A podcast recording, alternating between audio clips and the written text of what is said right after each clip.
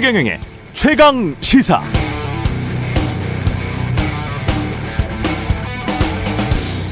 네, 국제 신용 평가사 피치가 미국의 국가 신용 등급을 triple A에서 AA 플러스로 전격 강등했습니다. 피치는 강등 이유로 미국의 과도한 빚 그리고 부채 한도를 늘리면서 안정적으로 제때 합의를 이끌어내지 못한 정치적 기능 장애, 거버넌스의 문제를 꼽았습니다.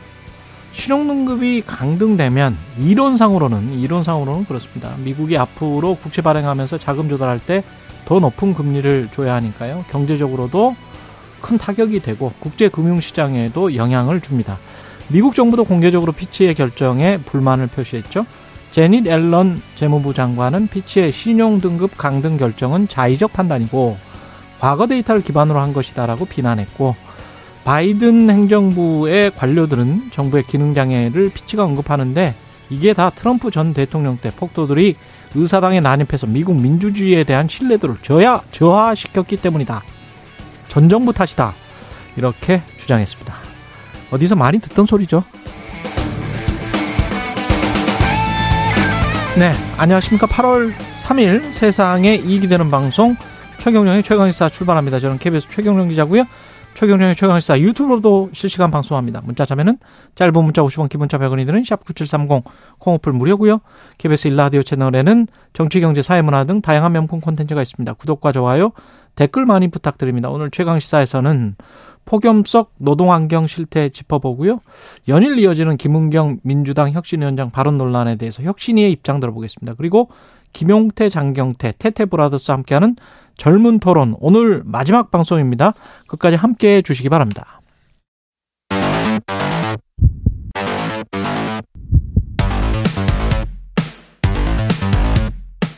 오늘 아침 가장 뜨거운 뉴스 뉴스 언박싱 네, 뉴스 unboxing 시작합니다. 민동기 기자 김민아 평론가 자리했습니다. 안녕하십니까? 안녕하세요. 예.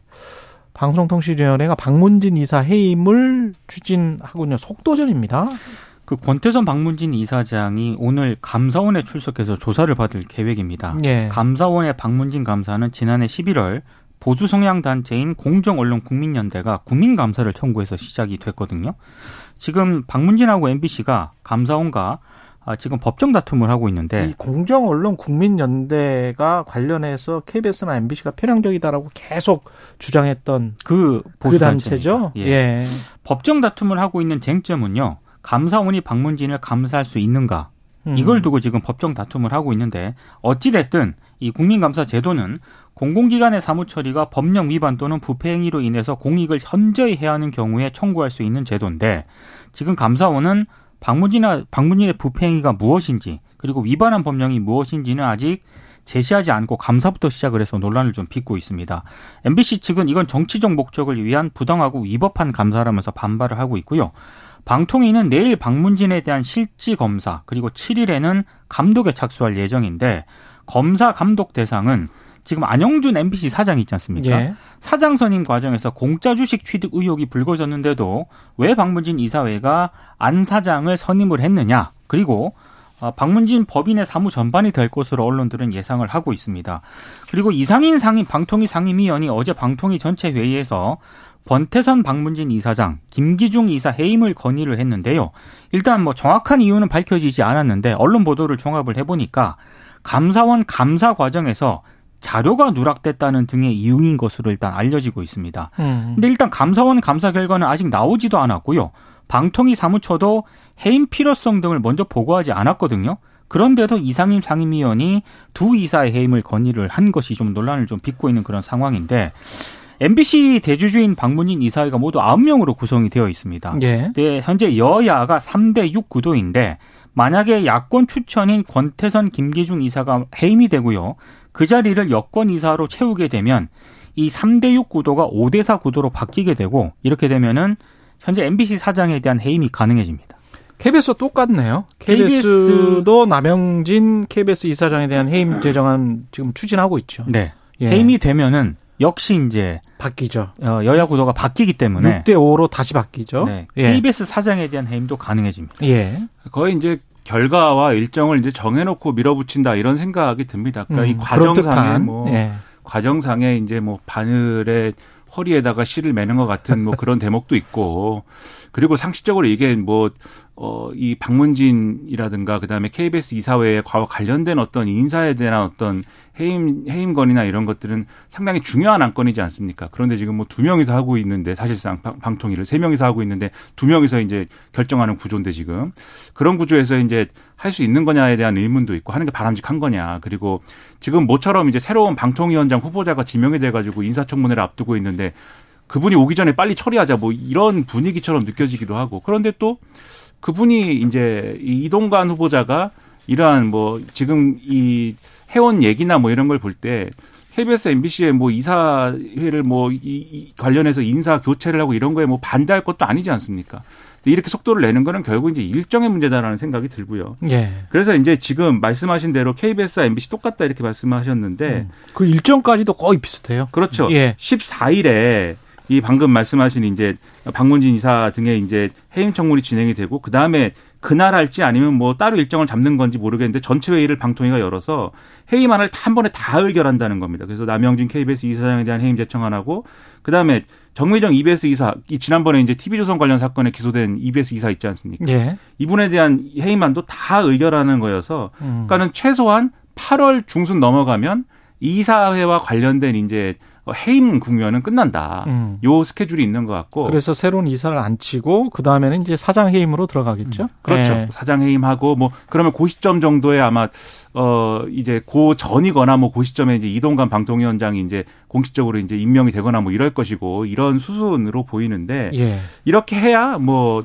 좋은 일이 있는 것인지는 제가 뭐 잘 모르겠습니다. 떡, 이 생기는 것인지. 네, 뭐, 네. 뭐 좋은 일이 있는지는 모르겠지만 이게 뭐 하여튼 뭐 공영방송에 잘못을 했고 이사들이 잘못을 했으면 그거에 대한 책임도 져야 되고 혼나기도 하고 또 해임도 돼야 되고 하겠지만 이렇게 시간에 있어 스케줄에 있어서 이렇게 막 뭐 빨리 뭐 해쳐야 되는 것처럼 하는 이유 배경에 대해서는 억측이 계속 나올 수밖에 없어서 예.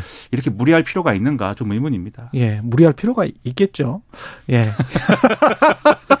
뭐 예. 글쎄요, 뭐 세간의 예. 의심은 예. 결국 이 야당 주장은 그런 거 아닙니까? 총선 음. 앞두고 빨리 다 교체해서 하루라도 빨리 어쨌든 이 체제를 음. 어, 지금 이제 정부 여당에 유리한 체제를 만들어 가지고 한 6개월 지나면 사람들은 망각한다. 그렇죠. 예. 그렇죠. 언론을 길들이는 그런 최대한의 효과를 거두기 위한 거 아니냐라고 막 주장하는데 뭐 설마 그렇겠습니까? 그런 논란이나 그런 보도는 6개월 전까지만 하면 된다. 10월 전 이후부터는 그 페이스를 유지하고 다른 페이스로 예 다른 다른 페이스로 갈 수도 있다. 주장도 있습니다. 예. 그러니까 네. 이런 이런 억측이 막 나와요. 이런 예. 억측 얘기해서 되겠습니까? 네, 이런 억측을 다 일소해 주기를 기대하고 있습니다. 이동관 후보자 방송통신위원 위원장 후보자는 부동산 재테크도 굉장히 잘했군요.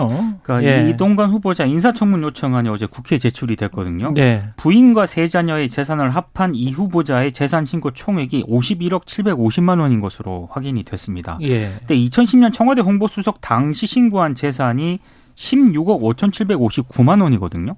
한 3배 정도 증가를 한 것으로. 3배? 네.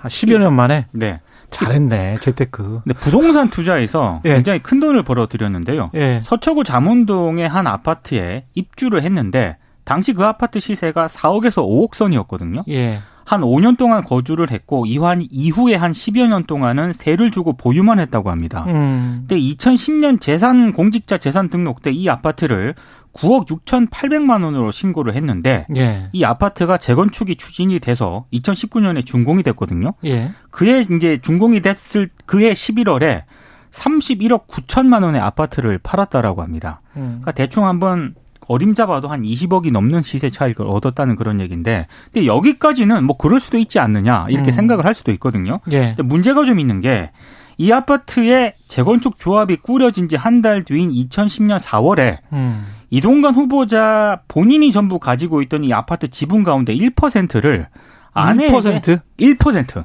어. 아내에게 넘깁니다.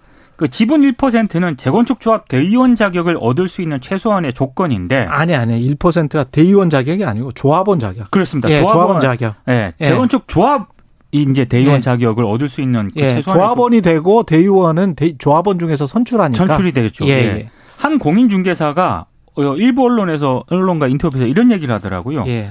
지분을 1%만 넘기는 것은 음. 주로 증여세를 최소화하고 조합원 지위를 양도하기 위해 선수들이 쓰는 방법이다. 이렇게 얘기를 하고 있습니다. 맞아요. 그거는 네. 아, 일반적으로 합법적으로 이렇게 했었어요. 네. 예. 그 이동관 후보자가 문제가 또 있는 게 예. 청와대 홍보수석을 그만두지 않았습니까? 음. 그때 이런 지분 증여 사실을 신고를 안 했다라고 합니다. 근데 공직자 윤리법에 따르면 재산 등록 의무가 있는 공직자가 퇴직을 할 때는 정기재산 등록 때부터 퇴직일 때까지의 재산 변동 사항을 신고를 해야 되거든요. 그렇죠. 그거 맞습니다. 근데 이거는 신고를 안 해서 논란이 되고 있고요. 어, 그거는 논란이 충분히 되겠습니다. 또 하나 논란이 예. 되고 있는 게 어, 이, 후, 이 후보자 부부가 특별한 직업이 없던 최근 3년 동안 음.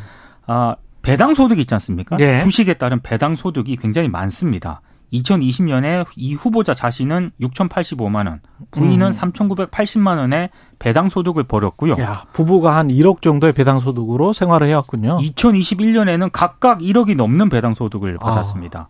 그리고 자녀들도 좀 문제가 있는 게 예. 아, 큰딸하고 둘째 딸은 지금 무직이라고 신고를 했거든요. 예. 근데 각각 예금이 6,493만 원, 예금과 주식이 1억 4,990만 원을 보유하고 있는데 이 출처가 확인이 안 되고 있고 음. 서류상 증여세 납부 기록도 없다고 합니다. 아들은 취직을 했는데요. 예금과 주식 1억 8,829만 원을 보유 중이고 지난해 1천만 원 가량의 증여세를 납부를 했습니다.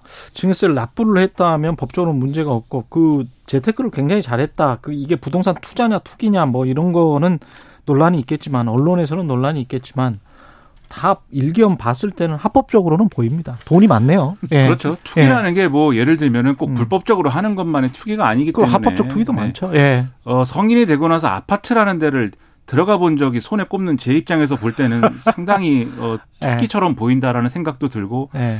그리고 또 한편으로 드는 생각은 아 상당히 똑똑한 분이구나 이 이제에 있어서는 굉장히 이제 밝은 분이구나 이런 생각도 들고요 이런 것들을 종합적으로 국민들이 판단하겠죠 다만 음. 이제 증여세 이 큰 딸과 둘째 딸의 경우에는 지금 증여세 납부 기록을 이제 이 자료에서는 못 찾았다고 하니까 그거라도 뭐 제대로 주시기 바랍니다. 왜냐하면 두, 두 분은 지금 직업이 없다고 하는데 그렇죠. 무직이라고 신고했다는데 물론 예. 뭐 아르바이트를 하는지는 모르겠습니다만은 그런데 뭐 예금과 주식이 막 1억 원이 넘게 있고 뭐 이러면 음. 어, 저 같은 사람들은 이제 이상하게 생각이 되거든요. 그렇죠. 1억 원이라니 그런 점도 있기 때문에 이런 의문도 좀 풀어주시기 바라고. 이 증여세 관련해서 자녀들한테 증여할 수 있는 한도가 제 기억에 1,500만 원인가 그랬었던 음. 기억이 나는데 네.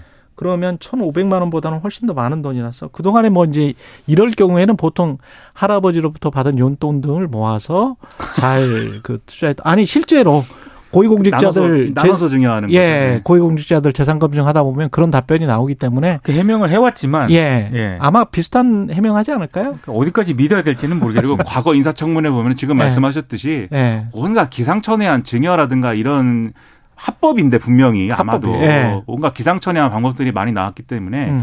이번 청문회에서도 그런 방법이 뭔가 나올 것인가 이것도 상당히 주목이 되고요. 예. 그리고 이런 이제 개인 신상, 그러니까 이런 뭐 이 도덕성 관련된 검증도 검증이지만 정책적인 부분을 확실하게 물어봐야 될 그렇죠. 것 같습니다. 지금 앞서 말씀드린 이제 뭐 방송 장악이니 이런 부분에 대해서 아니 핵심은 제가 누차 말씀드리지만 문제 보도를 분류하고 문제 보도를 조치를 해버리는 거예요. 그렇죠. 예. 그런 다큐멘트 문서가 나온 겁니다. 거기에 관련된 책임자잖아요.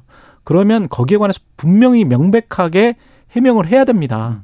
예, 모른다. 이 그게 가장 큰 문제예요. 이런 것들은 뭐 합법적인 부조리 한국 사회에 많죠. 예.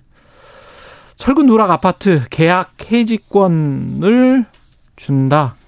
어제 당정이 긴급 고위 당정 협의회를 열었거든요. 예. 어제 이제 그래서 이제 브리핑을 한 내용을 좀 정리를 해보면 어, 전수조사 결과를 바탕으로 일단 뭐 보강공사라든가 책임자 처벌은 물론이고 입주자 대표 회의와 협의를 해서 입주자가 만족할 수 있도록 상응하는 손해배상을 하도록 하겠다라고 밝혔고 예. 또 입주 예정자에게는 재당첨 제한이 없는 계약 해지권 부여와 같은 이런 방안도 적극 추진하겠다라고 입장을 밝혔습니다. 그리고 공정위는요. 설계 감리 담합이라든가 부당한 하도급 거래 등을 직권 조사를 하기로 했고요. 어, 국민의힘은 건설 현장 정상화 5법을 추진하겠다라고 밝혔습니다. 여기 5법에는 건설산업 기본법이라든가 사법경찰 직무법, 노동조합법 개정도 포함이 돼 있는데 어, 언론들의 분석을 보니까 이번 사태를 계기로 윤석열 대통령이 건폭 척결을 위한 5법이 있지 않습니까? 여기 개정에 속도를 내지 않겠느냐 이런 전망을 지금 내놓고 있고요.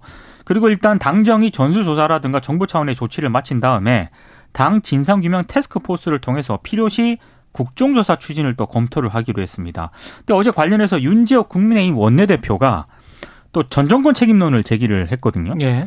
LH 현직 직원들의 땅 투기가 일어난 지 얼마 되지 않아서 아파트 철근 누락 사태까지 터진 것을 보니까 문재인 정부의 주택 건설 사업 관리 정책에 심각한 결함이 있었음을 추정해 보지 않을 수 없다. 필요하다면 지난 정부의 국토부는 물론이고 당시 청와대 정책 결정자에 대해서도 조사가 이루어져야 한다. 이렇게 얘기를 했는데 누구는 그러더라고요. 그러니까 전 정권 씨를 압수수색을 해야 된다. 전 정권 씨. 성은정 예. 이름은 정권. 예, 정권. 전 정권 씨를 빨리 체포해야 된다. 예. 예. 이게 이게 뭘까요? 네, 네. 그 일단 이건, 아, 건폭 이건 아재 개그입니다. 네. 아니 뭐 네, 재밌습니다. 네. 예. 전 정권. 예. 이 건폭 척결을 위한 오폭 개정의 속도를 내겠다고 여당이 하는 거는 뭐 예. 모르겠습니다. 건폭과 그러면 지금 이제 언론에 많이 나오는 전관 LH 전관 인사들이 그럼 한 편인가요? 그 이분들이 한 편인 이유는 왜 한 편인 건가요? 전 정권과 한 편이어서 한 편인 건가요? 잘 이해가 안 되고 그러니까 지금 이 사태는 이 철근을 철근을 빼먹고 뭐 이런 거는 사실 뭐 어제도 말씀드렸습니다마는 건설 산업 전반에 지금 있는 어떠한 여러 가지 부조리와 어떤 문제와 비리와 뭐 이런 게 다 이 결합돼 있는 거지 않습니까? 예. 설계, 시공, 감리가 각각의 역할을 제대로 하고 있다라고 믿는 건설 산업의 관계자는 제가 볼 때는 거의 없습니다. 거의 없고 다 자기들끼리 어쨌든 나눠 먹는 구조고 서로 서로 봐주는 구조고 그걸 위해서 이제 뭐 비자금을 만든다든지 뭐 이런 것들을 만드는 거고 그것에 비용을 들이기 위해서 사실은 뭐 원가 절감이라든가 이런 것들을 해야 되고 거기에는 당연히 철근과 관련된 것도 있겠지만 인건비도 있는 것이고 인건비가 줄어드니까는 건설 노동자들은 노동조합을 또 만들어야 되고 이런 일들이거든요 이게. 그런데 이거를 다 이제 건폭 척결 오폭까지 합쳐가지고 전 정권 얘기를 하기 시작하면은 이게 제대로 된 어떤 대책이 나오겠습니까? 제가 오늘 신문을 보는데 조선일보부터 시작해서 한겨레 거쳐서 한국일보까지 모든 신문이 사설을 썼습니다. 예. 사설 내용이 다 이 얘기입니다. 그렇죠. 남 탓하지 마라. 지난 전 정권 탓하고 있을 때가 아니다. 이 건설 산업에 있는 이 부조리 근본적으로 뿌리 뽑는 것을 해야지. 그런 걸 하지 않으면 사람들이 불안해서 어떻게 사느냐. 전 정권 씨. 기억나실지 모르겠습니다. 정태수 씨라고 있었잖아요. 네네네. 한복으로. 한복, 한복으로. 예. 그때 이제 한참 취재한 기자들은 다 아는데 한 20여 년 전에도 왜 재벌들이 돈만 벌면 건설사를 만드는가. 음. 그 관련해서 아마 기사도 나왔을 거예요. 건설사를 만들면 비자금 만들기가 너무 아. 쉬워요. 예, 비자금을 만드는 방법 이런 것들도 이제 있죠. 예, 일용직 노동자들이기 때문에 그 가짜 인부 명단을 만들어 가지고 월급을 준 것처럼 어, 일당을 준 것처럼 그렇게 해 가지고 가, 전부 가짜로 그 과거에 쭉 그렇게 해 왔었었고 그런 건설사들이 한두 곳이 아니었고 다 그렇게 그 수십 년 동안 그렇게 해온 거죠. 그리고 그걸 분양가를 부풀려서 소비자들에게 다 떠넘기고 그렇죠. 음. 그거를 정부가 아유 힘드니까 계속 뭐 건축비는 인상해 줘야 음. 돼라고 해서 물가 상승률보다 더 높게 인상해 주는 적들이 굉장히 많죠. 거기에 관련해서 뭐 그렇게 인상을 안 해주면 시장 경제에 반한다라고 또 외쳤던 신문사들도 많죠. 다 카르텔입니까? 그 그래 왔는데 예. 철근은 없어지고 아파트가 예. 뒷담화고 무너지고 뭐 이런 게 오늘날의 현실인데 예. 누가 뭐 가장 손해를 봤죠 여기서 소비자들이 가장 손해를 봤죠. 그렇죠. 뭔전 예. 정권 얘기를 그리고 제가 한 마디만 덧붙이자면은 음. 이뭐 여당의 이런 태도 이 문재인 정권 때 이걸 얼마나 관리를 못 해가지고 뭐 이랬느냐 그랬더니 또 민주당은 아니다 이게 준공된 거는 윤석열 정부다 이러는데 아무튼 여당의 이런 태도의 시발점은 뭐냐면 윤석열 대통령의 발언이지 않습니까? 그렇죠. 윤석열 대통령이 이 업체 이, 이 지금 문제가 되는 아파트의 시공과 설계 전 정권에서 됐다 이 말로부터 시작하는 거잖아요. 그랬더니 여당이 다 아 저 방향이다 그러고서 우르르 지금 가가지고 전 정권과 관련된 문제로 만들기 위해서 막 갖다 붙이는 상황이 이루어지는 거 아니겠습니까?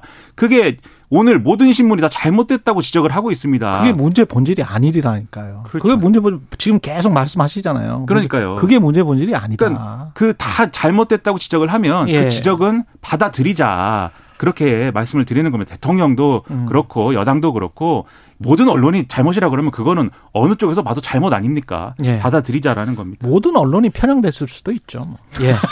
뉴스 unboxing 민동기 기자 김민아 평론가였습니다. 고맙습니다. 고맙습니다. KBS 1라디오 최경영의 최강시사 듣고 계신 지금 시각 7시 40분입니다. 오늘 하루 이슈의 중심. 당신의 아침을 책임지는 직격 인터뷰.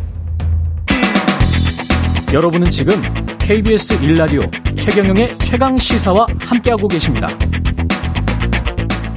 네, 폭염성 노동자 건강이 위협받고 있는데요. 한 20대 노동자가 대형마트 주차장에서 일하다가 사망한 일도 있었습니다. 작업 환경 의학과 전문의시고요. 어, 일환경 건강센터 센터장이십니다. 류현철 센터장님과 관련 문제 짚어보겠습니다. 안녕하세요. 네, 안녕하십니까. 류현철입니다. 네. 이게 지금 폭염 속에 이 정도 더위가 기후 변화 때문에 자주, 근데 앞으로는 또 일상화 될 것 같아서. 네네네. 네, 네. 이게 가장 위험한 게 뭘까요? 노동자들에게? 일단은 더운 환경에서 적절한 휴식 없이 일하다 보면 음. 발생할 수 있는 질환들이 있는데요. 예. 우리가 흔히 알고 있는 뭐 쥐가 난다 이런 것부터 열경련, 예. 일사병, 열사병 이런 걸 총칭해서 온열 질환이라 고 그럽니다. 예. 이런 온열 질환이 가장 대표적인 문제라고 할 수 있겠습니다. 근데 어떤 증상이 나타나기 전에 본인도 잘 인식을 못 하나요? 증상이 나타나면 이미 늦습니까? 뭐 아, 사실은 증상이 초기 증상이 있긴 합니다. 예. 를 들면 땀이 너무 많이 난다든가 어. 힘이 없다거나 어지럽다든가 이런 초기 증상이 있긴 한데요. 사실 증상이 나타나면 조금 늦는 경우도 있어요. 급속하게 예. 진행하면요. 예. 그래서 사실은 사전에 미리 온도 조건이라든가 습도 이런 거에 맞춰가지고 예방적 조치를 하는 것이 훨씬 더 중요하게 되겠죠. 사람마다 민감한 사람이 있고 둔감한 사람이 있기 때문에 네네. 약간 좀 둔감하게 느끼는 사람들 같은 경우는 몸이 괜찮은 줄 알고 계속 일하다가 그렇죠. 큰일을 당할 수도 있고 그러는 거군요. 네네네 그렇습니다. 예. 이 코스트코 주차장에서 20대 노동자가 사망을 했는데 이 작업 환경은 어땠습니까? 어, 제가 이제 이분의 사망하고 관련돼서 이것이 업무와 관련해서 예. 발생한 것이냐에 대해서 업무 관련성 평가를 하고 있는 중인데요. 예. 이를 들여다 보니까 이분이 하셨던 노동 과정이 하루에 수만 보를 걸어요. 그러니까 많게는 20km 이상 이렇게 걷고요. 그리고 일했던 공간 자체가 대형 마트 그러니까 뭐 보면 주차장 그러면 덥지 않습니까? 들고 놔두고 그 속에서 매연도 막 뿜어져 나고 많고요. 예. 그래서 휴식을 제대로 취하기에는 휴게실도 너무 멀고 어. 이런 조건 속에서 우리가 마트에 가보면 알겠지만 수십 대 카트를 밀고 당기고 끌고 이렇게 하는 조건 속에서 일을 하셨던 거예요. 엄청 무거워요. 네네 무겁습니다. 예. 그러니까 사실 원래 사망 원인은 열사병은 아니고 이제 폐색전증이라고 했는데요. 예. 이 폐색전증도 열사병, 그러니까 온열 때문에 생기는 탈수랑 관련이 있어요. 아. 그래서 알려지기로는 심지어 사실 이런 폐색전증이 흔한 건 아닌데 마라톤 선수, 그 다음에 철인 3종 경기 이런 격렬한 신체 활동을 하는 운동 선수들이 젊은데도 불구하고 드문 폐색전증이 일어나서 이런 보고들이 왕왕 올라오고 있거든요. 그 따지고 보면 결국은 이 노동자는 이러한 근지구력을 요하는 운동한 선수와 같은 정도의 노동 강도를 했다. 이렇게 볼 수도 있는 거라고 저는 생각합니다. 20대 청년이었단 말이에요. 맞습니다. 그러니까 건강한 신체 건강한 그 운동 선수들이 철인 3종 뭐 마라톤 하는 선수 얼마나 건강했습니까? 예. 이런 분들의 격렬한 운동과 맞먹을 정도의 노동 환경이 아니었나 이렇게 생각하는 것이 맞지 뭐 온열 질환은 아니다 이렇게 평가하는 것은 저는 바람직하지 않다고 봅니다. 이게 산재로 인정될 수 있습니까? 아 지금 그래서 제가 이제 업무 관련성 평가서를 이번 예. 걸 작성하고 있는데요. 저는 마땅하게 인정돼야 된다고 생각하고요. 예. 어, 말씀드렸다시피 의학적 보고에서도 온유 탈수가 있거나 이렇게 되게 되면 혈액 응고 과정에 있어 교란을 갖고 오게 됩니다. 예. 그런 폐색전이라는 것 자체는 혈액이 혈관 내에서 응고가 돼가지고 그것이 폐로 가서 작은 혈관들을 막아서 발생하는 거예요. 예. 그렇다 그러면 이것이 이분의 노동 환경 작업 조건들 봤을 경우에는 음. 업무와 관련해서 발생했다. 저는 산재로 인정해야 된다고 생각하고 있습니다. 사측에서는 코스트코 쪽에서는 어떻게 나옵니까? 어 일단은 반응이 거의 없다. 없다고 생각 반응이 없다. 없다. 그리고 뭐뭐 뭐 들리는 이야기로는 기존 질병이 있었던 거 아니냐 이런 식으로 하고 있고 또 열사병은 아니지 않냐 뭐 이런 식으로 어, 이야기를 하고 있는 모양인데요. 음. 그런 부분들에 대해서 해서 업무 관련성 평가를 통해서 조금 드러내고 음. 관련성을 좀내 내 보이려고 하고 있습니다. 그 건설 노동자들 같은 경우도 야외에서 일하니까 네네. 거의 똑같은 환경일 텐데 네. 어떤 상황인가요? 일단은 건설 노동자들은 이제 폐색전이란 드문 질환이 아니고 흔한 음. 온열 질환들이 있지 않습니까? 특히 이제 위험이 되는 건 열사병이에요. 일사병이란 것 자체는 땀을 너무 많이 흘려서 체온 더운 데라면 체온을 조절해야 되니까 예. 제일 중요한 게 체온 조절하는 거예요. 그게 땀을 흘리면서 조절이 됩니다.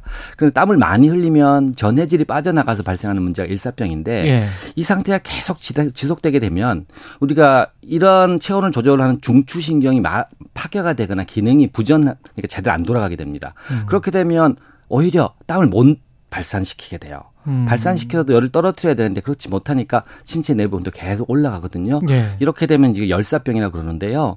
어, 건설 노동자들 같은 경우에는 일반 기온 말고 콘크리트 구조물에서는 복사열 이런 것도 굉장히 더 영향을 미치거든요. 그렇겠습니다. 예. 네. 그리고 작업복은 몸을 보호하기 긴팔 작업복을 그렇죠. 입고 그 다음에 안전모를 써야 되고 그렇죠. 그 다음에 보호 장구를 매야 되고 그리고 근력을 굉장히 많이 쓰게 되고 위험하죠. 아, 그럼 다 열나는 어떤 행위를 하고 그런 조건에 놓여 있게 되네요. 네네 더 예. 힘든 조건이라고 봐야 되겠죠.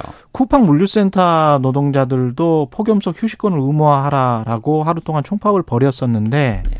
이게 지금 지켜지기 힘든 어, 현실인 것 같고 그 다음에 가끔 그런 생각을 하는 뭐 어, 일반 시민들도 그런 생각을 하시는 분들이 있는 것 같은데 아무리 더워도 열심히 일해야지. 네, 네, 네. 예. 네, 사실 더워도 열심히 일해야 한다는 것 자체는 음. 기본적인 조건이 있어야 되는 거 아니겠습니까? 예. 쉴수 있게 만들어주고 적당한 휴식을 통해 가지고 몸이 그런 작업 부하를 견딜 수 있도록 조건이 마련돼야 되는데요. 그렇죠. 너무 일방적인 거죠. 그리고 노동부가 이야기하고 있는 것들은 하나의 권고입니다. 어. 그리고 어떠한 상황에서 어떤 적용 대상이 있고 기준이 있다라는 것들 잘 안 드러내고 있어요.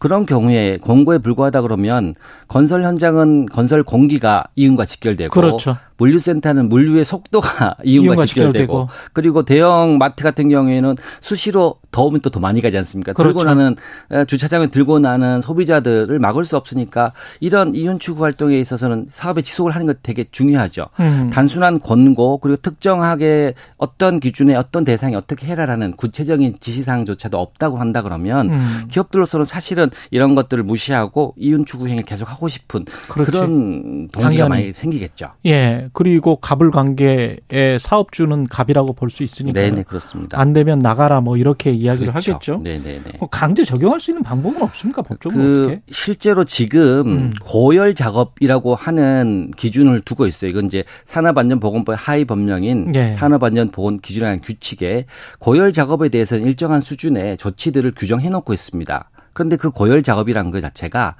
항시적인 열원이 있는 거. 열원이라고 하면 열을 발산하는 예. 용광로, 전기로 아. 니면 쇠를 녹이거나 뭐 유리를 녹이거나 이런 작업들에 대해서만 고열 작업 그런 장소에서 하는 것만 고열 작업으로 한정해 놨어요. 아. 그렇게 되니까 실제로 일하는 공간 자체가 상시적인 열원은 없어도 이런 폭염식은 항상 높아질 수 있는 조건들이 있는 작업들이 있지 않습니까? 그렇죠. 이런 작업들에 대해서는 그냥 적정한 휴식을 줘라 이런 정도밖에 없게 돼 있으니까 음. 실제적으로 이런 것들이 잘 관철되지 않습니다. 그래서 법률적으로 고열 작업 작업의 범위를 해석하는 데 있어서 적용하는 데서 좀 제한적인데 사실 그 법안에 보게 되면 고용노동부 장관이 인정하는 장소라는 규정이 있습니다. 예. 행정적 권한을 준 거죠. 음. 그런데 그것을 고용노동부에서는 고시나 지침을 통해서 규정하고 있질 않아요. 내용이 없어요.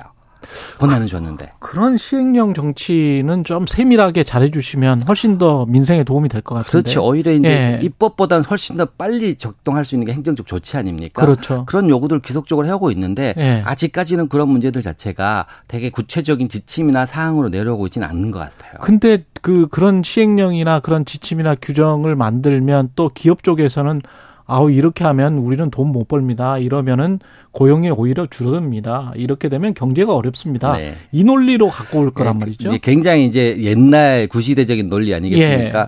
과거에는 그랬을지 모르지만 현재로서는 안전과 보건 그러니까 건강하고 안전하게 일할 수 있다는 것 자체는 하나의 기업의 이윤 활동에 있어서 부가적인 요소가 아니라 기본적인 요소로 고려가 돼야 됩니다. 예. 국민 정서상 의식들도 굉장히 높아졌잖아요. 음. 그러다 보니까 하도 기업들이 이런 의식을 가지고 안 지켜지니까 사회적 요구는 아 그러면 강력한 처벌, 중대재해 처벌법 같은 거라도 만들어 가지고 사업주를 예. 규제해라 이런 거 자체가 사회적 분위기 아니겠습니까? 그렇죠. 예. 그럼에도 불구하고 기업들이 여전히 이제 여러 가지 이유를 들고 뭐 이유를 들었지만 내면에는 이윤 추구에 장애가 되겠다는 거겠죠. 음. 이런 것들 자체는 새롭게 인식하지 않게 되면 기업들로서도 시대에 맞는 활동들을 하긴 어려워지는 그런 사회적 분위기가 조성돼야 될 것 같습니다. 예, 법과 관련해서 좀 더 여쭤보기 전에 마침 저 잼버리 대회에서 네네. 한 400명 정도 온열 환자가 발생했잖아요. 네네.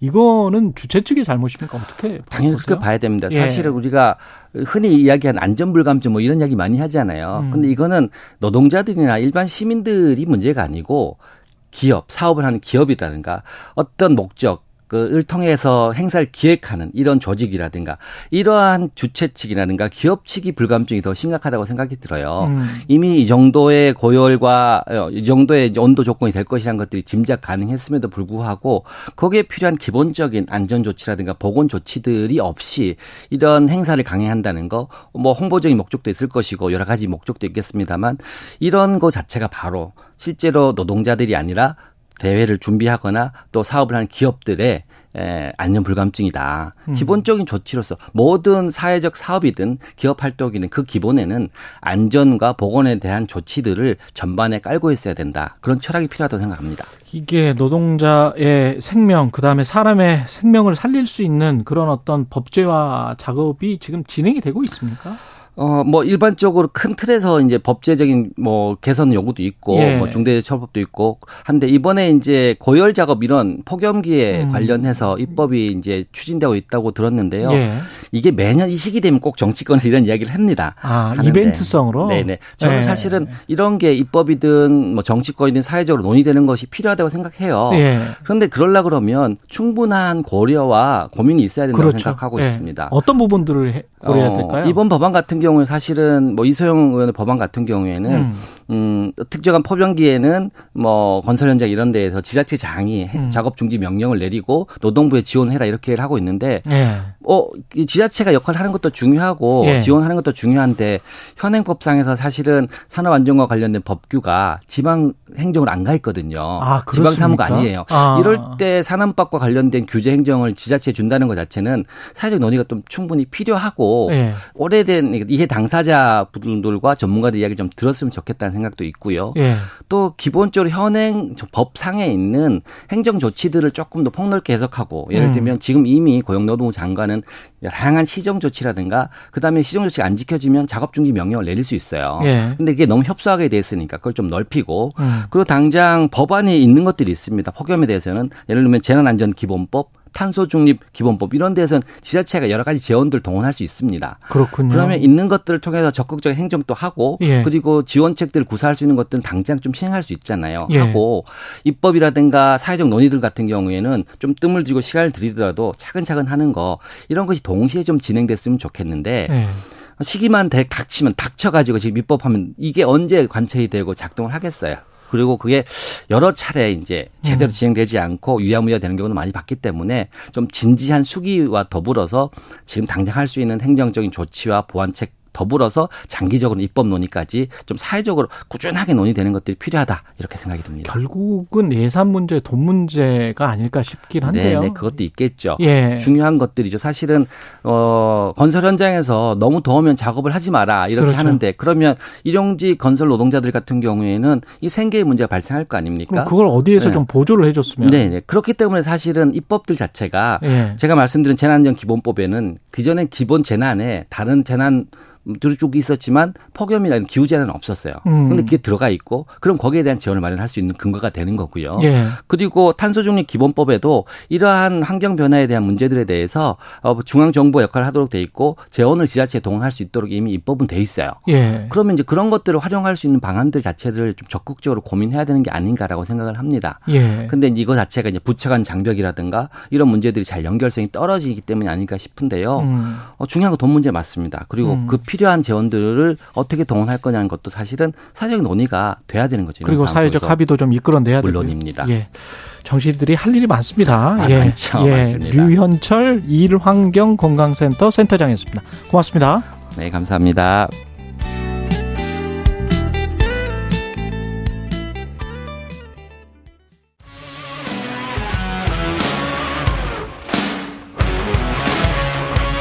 오늘 하루 이슈의 중심 최경영의 최강 시사.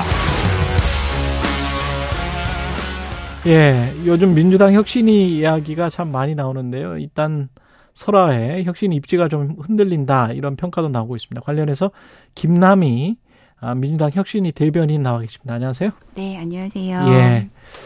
일단은 김은경 혁신위원장의 여명 비례 투표 어, 발언 관련해서 어, 유감 표명을 했는데 사과는 어떻게 하실까요? 아, 제가 사실 위원장님이 예. 그 말씀하실 때 예. 현장에 있었는데요. 아 그러셨어요? 네, 네 그때 있었는데 어. 그 아들 얘기에 대해서 실현 불가능하다라고 선을 그으셨던 그렇죠. 그런 네, 예. 내용이긴 쭉 해요. 설명을 하면서 네, 실현 네. 불가능하다, 네. 일대일 민주주의다 이렇게 네, 얘기를 이야기는 했죠. 예. 근데 그럼에도 불구하고 네. 이제 상처를 입으신 분들이 네. 있잖아요. 그래서 음. 위원장님께서 어제랑 그저께 음. 두 차례에 걸쳐서 어리석음이 있었다. 음. 노여움을 푸셨으면 좋겠다라고 거듭 말씀을 하셨습니다. 음. 그래서 중요한 일을 하는 만큼 저희가 말 하나하나에 더 음. 고민을 담아야 한다는 것을 마음 깊이 느끼고 있습니다. 당 내에서도 지금 비판이 많이 나오는 것 같은데 어떻게 그 받아들이십니까? 박용진 의원 같은 경우는 좀 더 명징한 사과가 필요하다. 김종민 의원은 공식 기자회견으로 사과를 해야 된다. 어떻게 생각하세요? 네, 그 우선은 사과의 마음은 전달을 예. 하셨는데 예. 저희가 좀 더 논의해 보도록 하겠습니다. 좀더 논의해 보도록 하겠다. 네, 네. 그 이게 노인 비하나 노인 폄하다 그라고 이제 국민의힘은 주장을 하잖아요. 네. 예, 거기에 관해서는 어떻게 생각하세요? 그럼? 아 근데 이거는 예. 제 개인적인 생각이긴 한데요. 음. 저는 조금 다른 각도의 생각도 한번 해보셨으면 좋겠어요. 예. 어, 예를 들어보면 예. 이제 1971년도에는 사람 100만 명이 태어났어요. 예. 근데 어, 어 2012년 이 정도까지 한 50만 명대로 떨어져요. 48만 명, 50만 음. 명이 정도로 떨어져요. 그래서 한 40년 사이에 그, 그 해에 태어나는 출생아 수가 절반이 됐죠. 그랬죠. 예. 네, 근데 작년에는 예. 또 24만 명으로 떨어져요. 그러니까 절반의 절반. 예. 4분의 1 토막이 나는 거예요. 그렇죠. 예, 네, 그래서 그 세대별로 그 이익이 다 다르지. 네, 근데 격차가 엄청 심해지고 있는데, 예. 근데 제가 이제 저는 40대고 저희 아이들은 10대인데, 예. 10대 아이들과 40대인 저도 환경 문제나 기후 위기 같은 문제에 대해서 음. 감수성이 많이 다른 거예요. 음. 그래서 그 아이들은 진짜 자신들의 미래가 없을 수도 있다고 생각하기 때문에 예. 굉장히 걱정도 많이 하고 또 신경을 많이 써요. 그럼 맞죠. 네. 네. 그래서 세대별 이익이 다, 다른 거는 명확하고. 네네. 그렇지만 그것보다 더 명확한 거는 이제 1인 1표기 아, 때문에. 아, 당연하죠. 예. 네, 저희는 당연히 민주주의의 원칙에 대해서는 예. 절대 부인하지 않는데 예. 다만 그런 세대 간에 많은 음. 격차들이 생기고 있는 게 우리나라의 특수한 상황이다 보니 음. 앞으로 젊은 세대의 그런 문제의식이나 고민들을 어떻게 정책에 잘 반영할 수 있을지에 대한 음. 사회적 논의는 필요한 시기가 아닌가. 근데 그렇죠. 물론, 네, 물론 이, 이그 발언을 그 제가. 네네. 네. 사실은 그, 그 취지는 이제 저희 내부적으로도 좀 고민했었거든요. 을 예. 근데 그런 고민을 하다 보니까 어, 좀 불필요한 이렇게 예시가 나왔던 것 같습니다. 네. 오늘 그 박강훈 네. 원내대표가 대한 노인회를 간다고 하는데 네네. 그 직접 사과는 어떻게 생각하십니까? 김은경 혁신위원장 직접 사과는 필요하다고 보세요?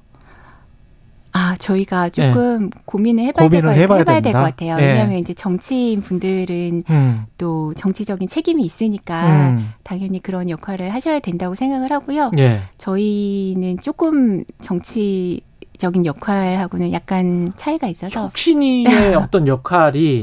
원칙적으로 민주당의 어떤 가치나 이런 거를 네. 제대로 세워보자 이런 거였죠. 그렇죠. 그럼, 저희 저희는 그렇죠. 근데 사실 저희는 약간 일종의 외인 구단 같은 성격인 것 같아요. 예. 그래서 지금 혁신이가 이제 그 발언의 진정성이 뭐 무엇이든 간에 네네. 사회적 논란이 되고 비판을 받고 있는 상황에서 네. 혁신이가 흔들리잖아요. 네네. 이랬을 때는 어떻게 이제 헤쳐나가야 된다고 보세요? 네, 저희가 예. 좀더 수고하고 예. 반성하면서 아, 하지만 또 저희가 그 계속 지속되는 조직은 아니잖아요. 예. 짧은 기간에 필요한 역할을 부여받았기 때문에 음. 그 남은 기간 동안 필요한 역할을 최대한 잘 수행하고 음. 마무리를 하려고 생각하고 있습니다. 필요한 역할 그 꼭 이거는 마무리를 좀 해보고 싶다. 네. 이런 것들이 있을까요? 뭐가 있을까요? 어, 어. 저희가 네. 사실 이렇게 꾸려지게 된 계기들이 있잖아요. 예. 어떻게 보면 국민들이 더불어민주당에 대해서 실망을 하시거나 음. 좀 불만을 가지시거나 이런 부분들이 어, 나오고 또 이런 현재 문제들이 있는데 그 당 내부에서는 이해관계 당사자들이 많다 보니까 내부에서 건드리기가 너무 어려운 그런 측면들이 있는 거예요. 음. 그래서 국민의 시각에서 문제를 진단하고 좀 이해관계에서 자유롭게 해결책을 제시할 수 있는 음. 그런 사람들로 구성한 혁신위원회를 꾸렸다고 저는 생각을 하거든요. 예. 네, 저희는 대부분 정치 밖에 있는 사람들이었잖아요. 예. 그래서 이제 그러면 지금 당의 문제점을 좀 진단하고 음. 해결책을 내, 놓기 위해서 그 준비를 하고 있고요. 예. 근데 가장 핵심적인 것들은 이런 건 것 같아요. 우선은 이제 당의 예. 구조에 대한 문제들이 있을 수 있는 것 같고요. 당의 구조? 네, 당의 예. 구조. 조금 더 구체적으로. 네. 사실 이제 저희가 이 예. 과정에서 결국 이제 국민들의 지지나 당원들의 지지가 필요하기 때문에 음. 지역 수련회 간담회나 음. 홈페이지 운영을 하면서 굉장히 많은 제안을 받았어요. 예. 그리고 이야기들을 들었는데 어 거기서 좀 공통적으로 나오는 이야기들이 있어요. 예, 민주당의 문제. 네, 민주당의 예. 문제에 대해서. 예. 근데 제가 느끼기에는 그게 한 두 가지 정도인데요. 예. 하나는 당이 그렇게 민주적이지 않다는 거예요. 당이 민주적이지 않다. 네, 예. 민주당인데. 예. 근데 왜냐하면 이 당원들이 더불어민주당 권리당원이 200만 명이 넘는 거 아세요? 몰랐습니다. 예, 네, 200만 명이 넘군요. 네, 200만 명이 예. 넘고 사실 세계에 좀 드물 정도로 진짜 많군요. 네, 엄청난 당이에요. 예. 그래서 그것도 이제 최근에 많이 늘어난 거예요. 급격하게. 예. 네, 촛불 형 그 촛불 집회 이후에 예. 그 정치 참여 욕구들이 늘어났기 음. 때문에 굉장히 많은 분들이 당에 가입하셨는데 당에 막상 들어왔는데 자신들의 역할이 없어요. 음. 그래서 그런 것들에 대해서 되게 불만을 많이 가지고 계시고요. 예. 그리고 또 하나는 어 당이 좀 더 그 이제 국민을 위한다는 느낌을 못 받는다. 아. 네, 결국 자기들 이해관계에 따라서 네. 자기들의 그 권력이나 이런 것을 유지하려고 하는 그런 사람들이 많은 게 아니냐. 예. 그래서 기득권을 타파해야 한다. 네. 이런 두 가지 얘기를 굉장히 많이 하셨고요. 이걸 그런데 어떻게 혁신이가 그러면 개혁을 해서 바꾸 민주당의 체질을 네네. 민주당의 체질이 이런 지적들이 맞다면 네네. 어떻게 바꿀 수 있습니까? 우선은 이제 당 구조 문제에 대해서는 예. 지금 저희가 그 당원 당규 뭐 그리고 기존에 있었던 혁신안 이런 것들을 분석을 하면서 예. 당 조직에 어떤 문제가 있는지를 좀 파악을 하고 있어요. 음. 그래서 근데 사실은 정당법상 당연히 정당에는 대의기구가 있어야 되고 음. 그렇기 때문에 대의원제가 운영되고 있지만 이 대의원들이 지금 현재 200만 명의 권리당원들을 잘 대표하고 있는가 그 제도 사이의 이 연결고리 이런 것들이 좀 잘 되지 않은 음. 부분들이 있거든요. 그리고 실제 의사 결정을 주로 하는 그런 기구들이 있잖아요. 뭐 중앙위원회라든지 어 당무위원회라든지 이런 것들의 조직도 지금 그 기반에 있는 권리당원들과 딱 연결되지 않는 부분들이 있거든요. 예.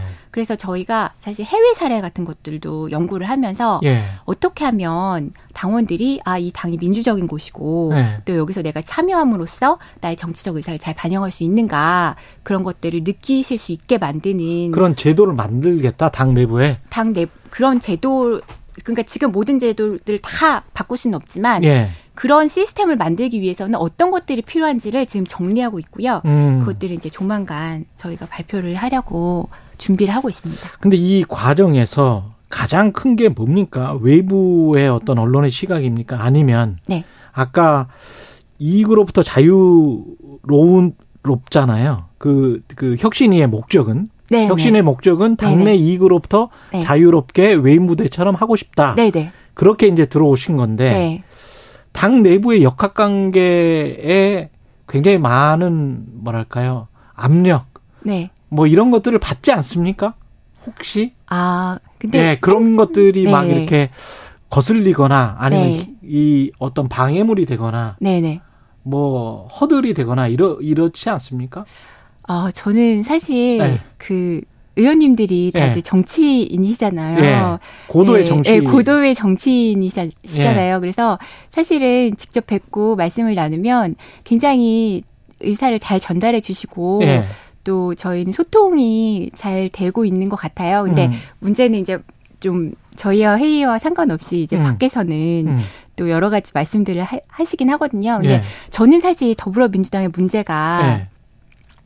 이게 토론이 없는 건 아니라고 생각해요. 예. 토론은 당연히 필요한 거고 음. 굉장히 건강하고 정당에 당연히 있어야 되는 건데 음. 문제는 이 토론이 뭔가 당의 정체성이나 정책이나 나아가야 할 바에 대한 토론이 아니라 음.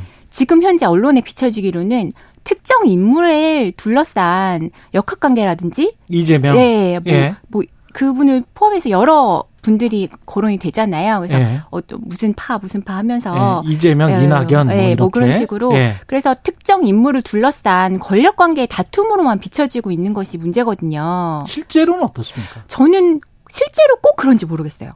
제가 사실 경험한 바로는 예. 이그 소위 이제 개파라고 하는 것이 음. 어 정말 실제 하나라는 생각도 좀 드는 게 음. 개별 또 국회의원들이 가, 개별 헌법 기관이니까 그 개별 의원님들의 음. 소신이나 그런 생각들은 또다 되게 다양하시더라고요. 예. 그래서 사실 개파라는 건 일종의 좀 프레임인 것 같다는 생각도 어느 정도 하는데 음. 어쨌든 이 토론이 그렇게 비춰지고 있는 건 사실이잖아요. 예. 그러면 이것을 타개하기 위해서는 예. 좀더 의식적 으로도 당의 뭐라도. 정체성이나 네. 그 정책에 관련된 좀 생산적인 토론을 하시고 그런 방식으로 이제 당을 이끌어 주셨으면 좋겠다. 이런 좀 아쉬움은 있죠. 의원들이 실제로는 그렇지 않습니까? 실제 만나봐서 한 분 한분 얘기 나눌 때는 예. 어, 그런데 저는, 네, 그런, 근데 외부에 네. 외부에서 말할 때는 네네. 외부에서 그 주어진 아젠다처럼 아젠다대로 말한다. 좀 저는 그런 느낌을 받아요. 근데 사실은 혁신이가 내놓은 1호, 2호도 네네. 외부의 시선이 많이 작용을 한 거 아니에요? 불체포 특권이랄지 뭐 이런 것들. 네. 예. 사, 그 아까 말씀하신 거는 당의 네네. 구조를 어떻게 바꾸고 싶다. 네. 그래서 당원들이 좀 더 직접 민주주의가 가능한 체제로 바꾸고 싶다. 뭐 이런 말씀을 하셨는데 네네. 그것과 불체포 특권은 관련이 없잖아요. 근데 네네. 1호가 이제 불체포 특권 뭐 이렇게 네. 나온 거는 네네. 외부의 시선, 당내 역학관계를 혁신이도 벗어나지 못하고 있는 게 아닌지.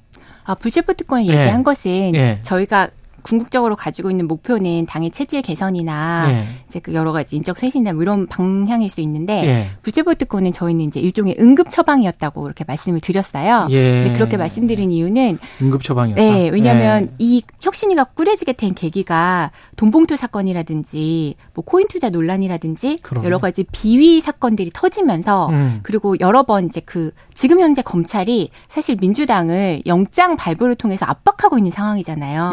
예. 그리고 앞으로도 그럴 것이 굉장히 보이는 상황이죠. 음. 네, 그런 상황이라면 우리가 할 수 있는 일이 뭔가 계속 국회를 열어가지고 음. 체포영장을 부결시키는 것이 과연 국민의 신뢰를 얻는 방향이냐. 음. 아니면 검찰이 그렇게 뻔히 보이는데 차라리 우리는 당당하게 맞서겠다. 음. 우리는 그냥 가결을 시키고 대신 사법부가 신중하게 판단해라. 음. 그러니까 왜냐하면 어차피 그 체포영장이 발부되는 사유가 있잖아요. 그렇죠. 네. 범죄 혐의가 분명히 있어야 되고 예, 예. 그리고 도주의 우려나 증거인멸의 우려가 있어야 되고 하는데 과연 국회의원들이 그런 사람들이냐 음. 그런 것들을 적극적으로 얘기를 하면서 사법부의 신중한 판단을 요구하고 음. 국민들에게 우리가 이렇게 내려놓는 모습을 보여드릴 테니까 음. 우리를 믿고 지지해달라고 말씀드리는 것이 지금 현재는 굉장히 필요한 과제다. 그래서 제시한 네, 것이다. 그렇게 해서 얘기를 했는데 예. 근데 사실 저희 야단 많이 맞았어요. 아 그래요? 네. 누구한테? 네, 당원분들도 많이 야단 치시고요. 네. 어, 특히 이제 그 민주당이 네. 과거에 또 탄압받던 역사가 있잖아요. 그렇죠. 독재 네. 정권 시절이나 그런 시절을 경험하셨던 분들은 음. 어떻게 그런 말을 할 수 있냐. 이게 음. 입법부의 마지막 권한인데 그래서 좀 야단도 많이 맞고 근데 하지만 당내 분위기는 또 그렇지 않았다. 네, 근데 당내에서는 오히려 공감해 주시는 의원님들이 더 많았던 것 같고 네. 결국은 그 방향으로 정리가 됐던 것으로 저는 그렇게 생각하고 있습니다. 공천 룰과 관련한 논의도 지금 하십니까? 저희가 아주 그 세부적인 내용까지 들어가진 않았는데 예. 어떻게 하면 더불어민주당이 좀 인적 쇄신을 할 수 있을 것인가라는 고민은 해요. 왜냐하면 음. 아까 말씀드렸듯이 국민들이 가장 요구하는 두 가지 중에 하나가 기득권에 그렇죠. 대한 염증이잖아요. 민주당 내 기득권 좀 버려라. 예, 예, 그런 얘기를 하시는 거죠. 당이 예. 승리하기 위해서는 어 권력을 탐하는 모습을 보이면 안 되고 음. 당을 위해서 내려놓는 모습을 보여야 한다라고 하면서 굉장히 과격한 주문까지 많이 하시거든요. 예.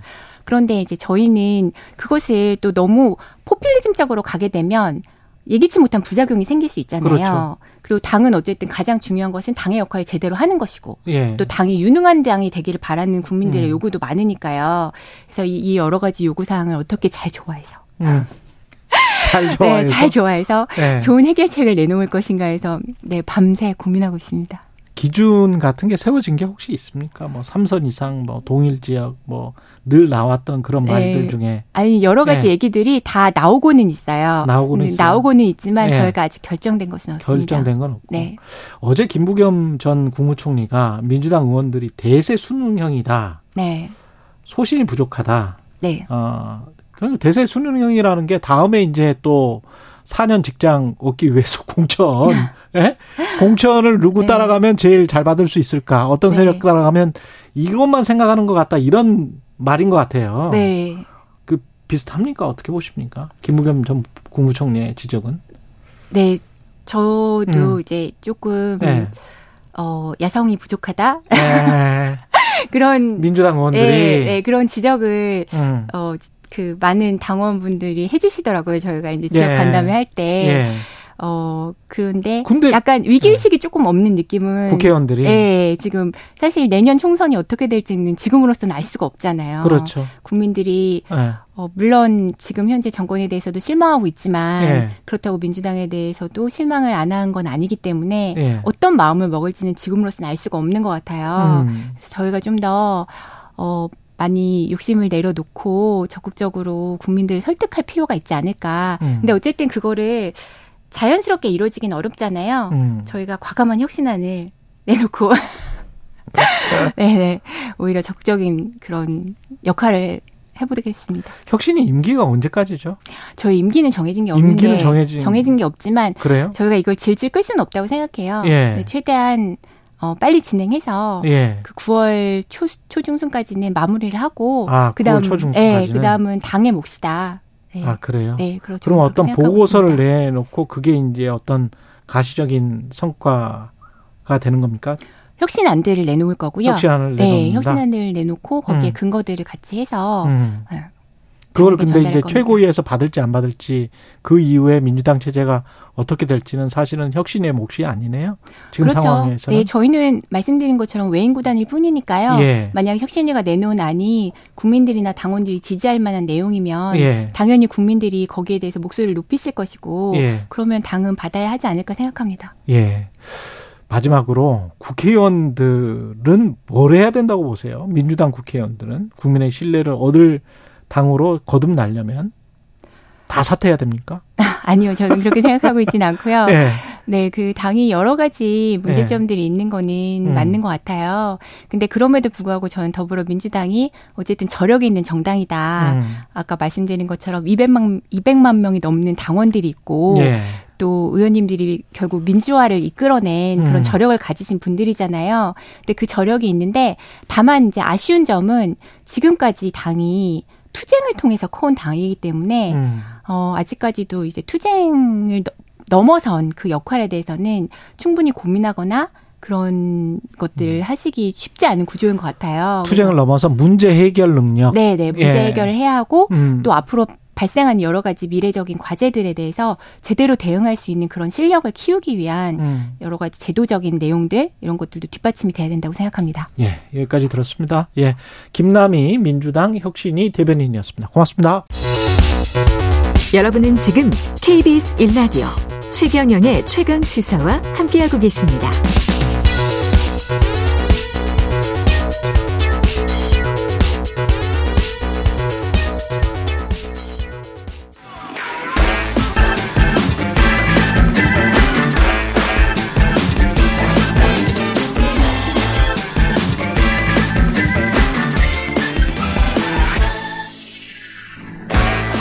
네, 한 번 더 뉴스 시간입니다. 오늘은 한국경제신문의 최영찬 기자와 함께하겠습니다. 안녕하십니까? 예, 안녕하세요. 예, 장마 있었고 그다음에 이제 폭염 있었고요. 채소값은 당연히 올라갈 수밖에 없겠죠. 예. 그렇죠. 저도 음. 주말에 한번 장을 보러 갔다가 아, 장 보러 갔어요. 어, 이게 상추값 결혼했죠, 깻잎, 최영천 기자. 예, 애도 예, 있습니다. 애도 있고. 예. 깜짝 놀랐는데요. 예, 상추값 비싸던가요? 네, 비싸고 그리고 심지어 예. 그 보통은 고깃집 가면은 그래도 많이 나오잖아요. 상추가. 네, 그저께는 또 고깃집을 갔는데 상추 세장딱 주더라고요.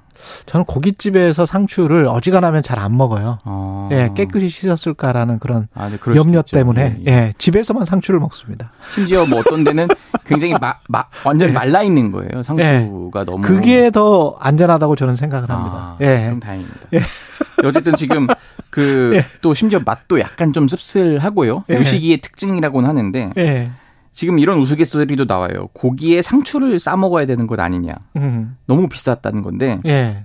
자, 8월 1일 기준입니다. 한국 농수산식품유통공사 그 농수산 농산물 유통 정보라고 있어요. 예. 이 적상추 도매 가격이 4kg에 5만 9,080원. 음. 한달 전에 얼마였냐면은 26,160원이었어요. 125% 오른 거죠. 두 배 넘게 올랐네요. 그렇죠. 예. 네. 1년 전과 비교해도 그때는 이제 한 3만 3,936원이었어요. 예. 올랐다고 해도 그러니까 지금 너무 오른 거죠. 그 계절성이기 때문에 예, 예. 특히 예. 이때는 좀 많이 오르기는 했죠. 예, 예. 예. 그런데 조금 지금 장마도 심한 데다가 갑자기 폭염까지 바로 닥쳐가지고 그거랑 비교해도 한 74% 오른 거죠. 예, 맞습니다. 예. 그래서 지금 여기다가 깻잎도 뒤에 질세라 도매 가격이 2kg에 4만 1,520원. 음. 한달 전보다도 한 121% 뛰었고요. 1년 전보다도 42%더 비싸졌습니다. 예. 아무래도 수요를 상추를 또 여름에는 상추 쌈을 하고 싶은 마음이 좀 들기는 해요.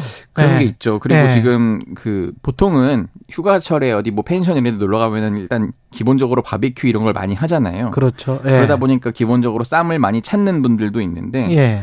어, 지금 지난달 집중호우가 전국적으로 극심했는데 음. 이 수확량이 급감을 한 거예요. 그것 때문에 이 상추는 충청권이 또 대표적 산지인데 좀 수해 피해가 아직 완전히 복구가 안 됐습니다. 그런 예. 면이 좀 있고요. 어, 그리고 이 여름철에 또 이 재배되는 그 태백 정선의 고량지 배추가 있어요. 그거 맛있죠. 네. 예. 근데 지금 폭염 맛있어요. 때문에 예. 작황이 부진합니다. 고량지 배추가 예, 그래서 지금 더 가격이 여기서 오를 수 있다 이렇게 지금 예. 전망이 나오고 있고요. 음. 그리고 뭐 그러니까 일반 채소류도 보면은 오이나 애호박 이런 거는 음. 장마에 이어서 지금 폭염 탓에 출하량이 또 줄고 있어요. 이것 때문에 또 시세가 계속 오르고 있는 상황입니다. 예. 외국 상황도 비슷할 것 같은데 그 이야기 하기 전에 네. 이런 말씀을 하시는 분들도 있더라고요. 그러니까 제철 채소라는 게 뭐 상추 같은 경우는 원래 우리가 전통적으로는 봄하고 가을쯤에 먹거든요. 예. 그러니까 여름이나 겨울 뭐 다 먹는다는 거는 우리가 그 비닐하우스 재배를 그렇죠. 한다는 거잖아요. 그러면 그게 비닐하우스 재배라는 게 다 에너지 아닙니까? 맞습니다. 예. 결국은 이제 경유 써서 아직은 하는 데가 대부분인데 그런 걸 생각하면 제철 채소를 많이 드시고 어, 여름이나 겨울에는 뭐 그것과 대체되는 또 제철 채소가 있을 거니까 예, 예. 꼭 상추를 고집을 하시면 환경 변화에 더 우리가 어 악영향을 끼치는 쪽으로 간다. 그래서 제철 채소 먹기 운동 이런 걸 해야 된다 이렇게 주장하시는 분들도 있더라고요. 근데 또 재배 농가 예. 입장에서는 음. 본인들 그그 그 소득도 연결되기 때문에 예. 이게 갑자기 또 제출 재소를 찾다 보면 또 그분들이 또 갑자기 어려움이 그렇죠. 닥칠 수가 있어요. 그렇죠. 그런 것도 좀 예. 걱정은 됩니다. 그런 것도 또 걱정이 되네요. 예, 예 참 걱정이 이도 이것 이것 하면 저 걱정, 저거 하면 저 걱정 그렇습니다. 예. 최유한 님이 요새는 식당에서 상추를 반으로 잘라주더라고요. 이거. 네. 예. 외국도 지금 뭐 난리가 났죠. 네. 폭염에 폭우에. 지금 또 중동 지역 원래도 더운데 예. 더 더워졌어요. 그래서 지금 어. 이란이 대응이 좀 눈길이 끄는데 예. 현지 시간으로 2일과 3일입니다. 국민 건강을 위해서 이틀간 공휴일을 선포를 했어요. 음. 그러니까 이란 서남부 지역은 낮 최고 기온이 한 50도에 육박을 했고 다른 지역도 최고 기온이 40도를 넘는다고 해요. 이름도 참 어려운데 남부 아흐바즈에서는 이 수은주가 51도까지 치솟았고 또 서남부의 시스탄 블루치스탄추주 탄주에서는 음. 이 폭염으로 1000명 이상의 입원 환자가 발생을 했습니다. 이 지역에선 또 지금 물 부족 사태에도 겹쳐가지고 막 주민들이 항의 시위도 일어나고 있고요. 예. 지금 뭐 이집트에서도 최근 정부기관이 전력을 하루에 한 번 이상 차단하고 있고요. 카타르 정부는 이 지금 이제 외부에 개방된 이런 근로 환장에서 직원들이 일할 경우에는 더위가 심해지면 작업을 중단하라고 기업들한테 내리기도 했고. 아, 카타르 이런 데는 네. 진짜 덥겠다. 여기서 그렇죠? 이걸 위반하면 이제 고용주한테 도 벌금을 내리기도 합니다. 예. 지금 바로 옆에 중국도 폭우가 쏟아져서 네. 날린 것 같은데요. 거긴 또 지금 140년 만에 이제 최대 강우량인 건데요. 140년 만에. 그러니까 베이징 예. 기상청이 지난 닷새 동안 강우량이 744mm라고 발표를 했습니다. 그러니까 지난 1883년 이후에 140년 만에 최대인 건데요. 물론 이거는 이제 뭐 기후 변화도 있겠지만 태풍 독수리의 영향이 가장 컸는데 대륙에 직격탄을 날린 거죠. 음. 600년 역사의 자금성 배수구가 막혀가지고 처음 물에 잠겼다 뭐 이런 보도도 나오고 있습니다. 예. 어제 기준으로는 베이징과 허베이에서 20명이 숨졌고요. 33명이 실종됐는데 희생자는 더 늘어날 것으로 보이고요. 이번 폭우로 인해 이재민은 어, 베이징에서 4만 4천 명, 음. 허베이 성에서는 54만 명에 이른다고 현지 매체들이 전하고 있습니다. 예.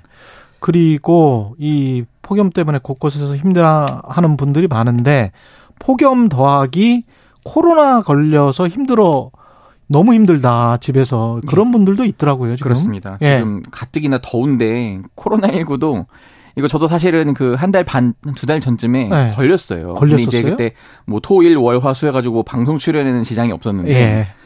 이게 은근히 아 이거 아 이거 걸렸구나. 음. 물론 그렇게 아프진 않습니다. 그래요. 근데도 이 다른 사람들한테 폐를 끼칠까봐 그렇죠. 이렇게 만남도 자제하게 되고 어디 뭐 나가지도 못하고 또 이런 상황이 발생했었는데요. 사람마다 이번 코로나가 더 아프다 그런 분들도 있더라고요. 처음 걸린 분들은 또 그럴 수도 있고 저 같은 경우는 이게 두 번째여서 예. 이렇게 뭐 미미하게 지나갔지만은 예. 또 사람마다 또 기저 질환이 있거나 이러면 좀 위험할 수 있잖아요. 지금 얼마나 많이 걸립니까? 지금 지난주에 코로나 확진자 하루 평균 4만 5천 명. 4만 5천 명. 예. 하루 평균. 예. 예. 지난달 26일이 최다치였는데 음. 5만 7,220명이었어요. 아. 그러니까 문제는 꾸준히 올라가면서 8월 중순에는 일평균 6만 명 가량, 하루 최대 7만 6천 명 가량이 새로 발생할 수 있다. 음. 이런 전망이 나오고 있고요. 작년 11월, 12월이 하루 평균 그 7만 명에서 8만 명대였는데 뭐 그 정도 수준까지는 갈 것 같다고 지금 보건 당국이 전망하고 있습니다. 치명률은 확실히 줄었고요. 예, 예. 그러니까 예. 지난해 12월 그 같은 기간 비교한 기간에 어, 59명이었던 일평균 사망자가 지난주에는 13명으로 크게 줄긴 했습니다. 음. 지난달 중순 기준 코로나19 치명률은 0.02에서 0.04%, 예. 중증화율은 0.09에서 0.1%로 역대 최저 수준이긴 합니다.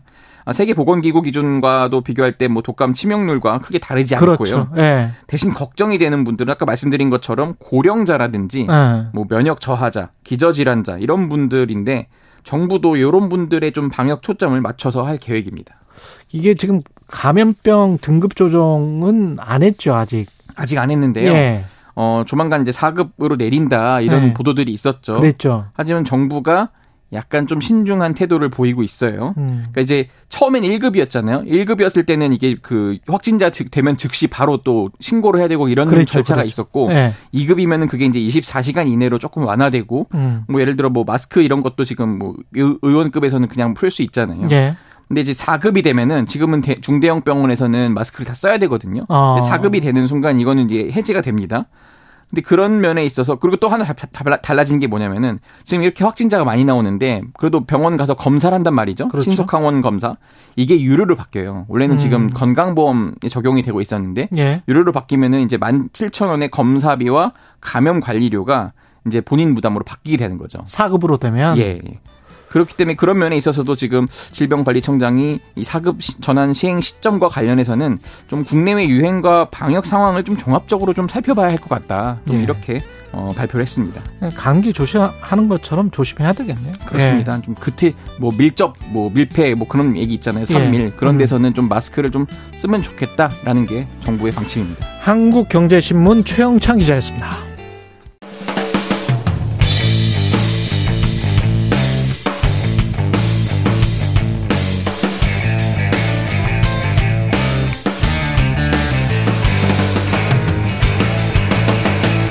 최경영의 최강 시사.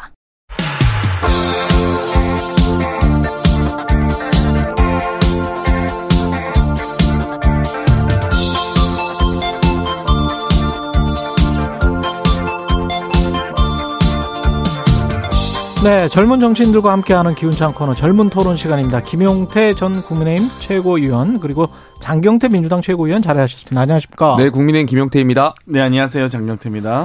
예, 오늘 마지막 출연이신데 두 분이 이 코너가 없어져가지고, 예.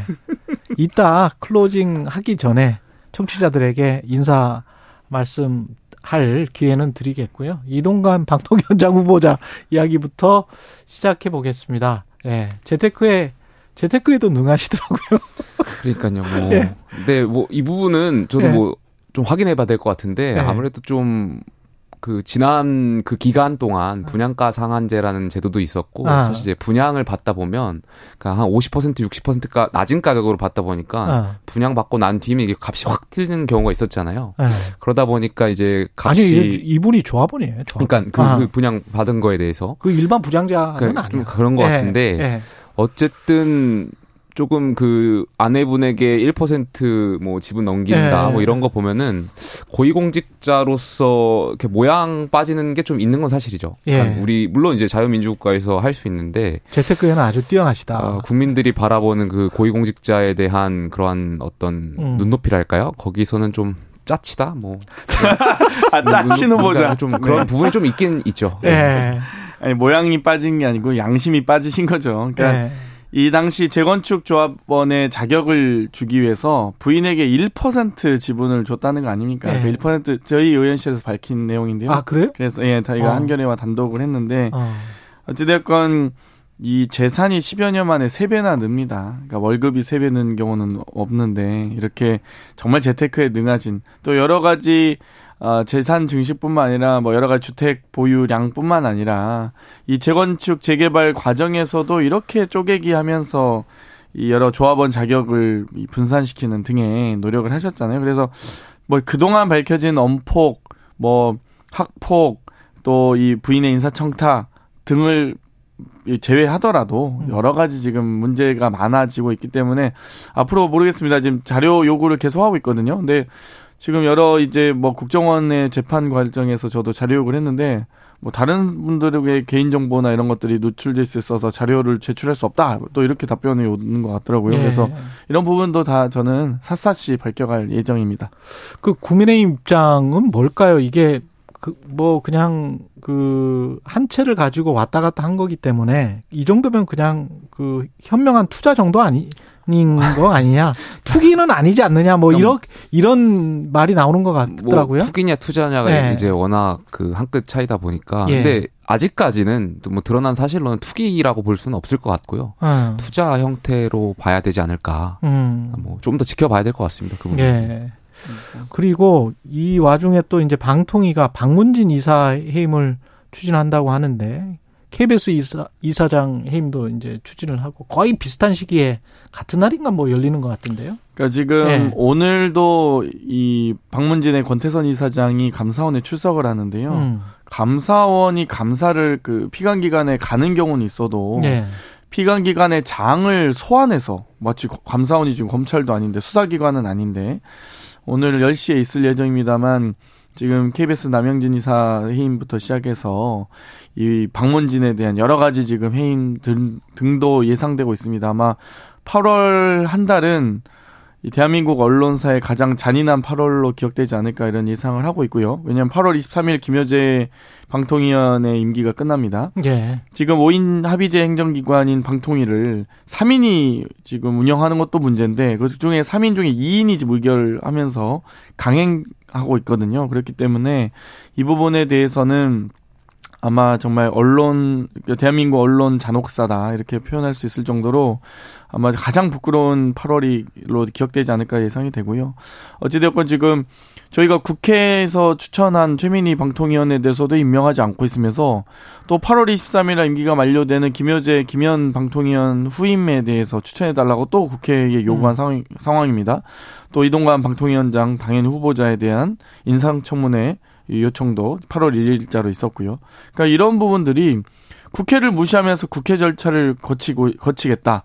앞뒤 안 가리고 뒤도 안 보고 이렇게 앞만 보고 이 질주하는 음. 이 정말 불도저 같은 방송 정책에 대해서 계속 이 이동관 방통위원장 후보자 인사청문회를 시작으로 어, 아무튼 저희도 강력하게 대응할 예정입니다. 근데 네, 국힘 입장은 뭐 다 이게 네. 적법한 거 아니냐 뭐 말씀 이런 건가요? 중에 두 가지 네. 말씀드리고 싶은데 첫 번째 네. 일단 최민희 그 후보 방송위원 방통위원 음. 말씀 나왔는데 그 부분은 일단 방송법에 결격 사유가 있다 보니까 이제 음. 법제처의 해석이 지금 유권 해석을 기다리고, 기다리고 있잖아요. 네. 거기에 대해서 명백하게 지금 어쨌든 그 결격 사유가 될 수 있는 부분이 있기 때문에 좀 기다려야 될 것 같고요. 그다음에 이제 개정하는 문제 다섯 명 중에 이제 두 명에서 세 명으로 바꾸는 그 개정 음. 문제는 저는 이 말씀 드리고 싶어요. 그러니까 이 방통위에 대한 문제가 있을 때 이런 것을 논하는 것이 아니라 음. 평시에 이런 문제를 논했으면 아무래도 많은 국민들이 뭐 민주당의 진정성에 의심하지 않을 텐데 음. 지금 어쨌든 이러한 상황들이 계속해서 룰을 바꾸고 하는 것은 그러니까 저는 민주주의의 위기라고 봐요. 그러니까 뭐 매 사건이 있을 때마다 자의적으로 해석하고 유리한 방향으로 법 개정을 입법을 보완하려고 하는 이런 것은 우리가 생각하는 그 민주주의의 취지에 맞지 않는다라는 점을 좀 민주당에서도 알아주셨으면 좋겠어요. 민주당이 지금 법을 개정한다고 해서 정부가 윤석열 정부가 관련해서 방통위원장도 임명하고 뭐 쭉 하면 이 관련된 절차에 어떤 뭐 회방을 놓거나 방해를 할 수 있거나 시기를 끌 수 있거나 뭐 이럴 수는 없는 거 아니에요. 그 이 법은 뭐 다음 방통위에 적용되는 거 아닙니까? 어차피 뭐, 시, 뭐 굉장히 좀 시간이 걸릴 텐데. 방통이 이제 이제 예. 여러 가지 안들이 있는데요. 이제 음. 이 공영 방송의 지배 구조에 관한 방송법이 있고요. 예. 또 조성래 의원 안 같은 경우는 지금 방통위 의결권을 음. 5인에서 최대한 이 제적 그러니까 과반 이상을 의결하도록 하는 예. 그러니까 두 명이 의결하지 못하도록 하는 거죠. 최소 예. 세 명을 정도 의결해 줘 해야 된다라는 음. 등의 안들이 있습니다. 그렇기 때문에 이 의결권에 대해서는 뭐 방송법이 통과된다면 저는 가능하다 보고요. 공영방송 지배구조에 대한 이 법도 뭐 여러 가지 시행 부칙에 아마 들어갈 거, 시행일을 부칙으로 담을 텐데요. 아마 이제 KBS나 MBC 뭐 방문진 등에 대한 지배구조를 좀 바꿀 수 있다고 봅니다만 음.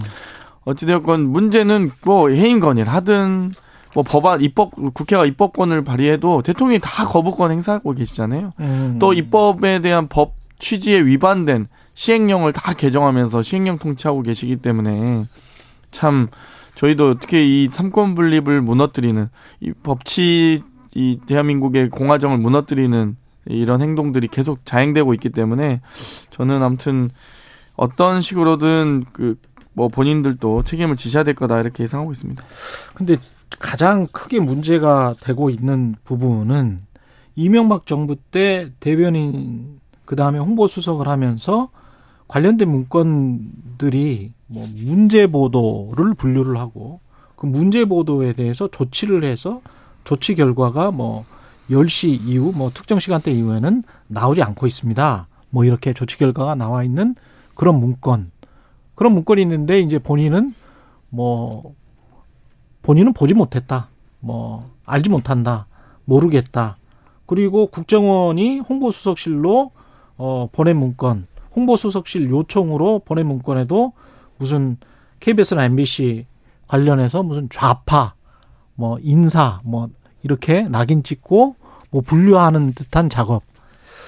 이거는 그 이동관 위원장이 이야기한 공산당식 그 작업 아닙니까? 약간 지금 예. 말씀하신 그 문건에 대해서 일단 이동관 후보자 같은 경우는 예. 부인을 하고 계신 것 같아요. 네, 부인을 하고 있죠 지금. 어쨌든 예. 이명박 정권에서 있었던 일이고 관련해서 일을 하셨던 분이니까 음. 뭐 직접적인 책임이 없다고 하더라도 간접적인 영향이 분명히 있을 수 있고요.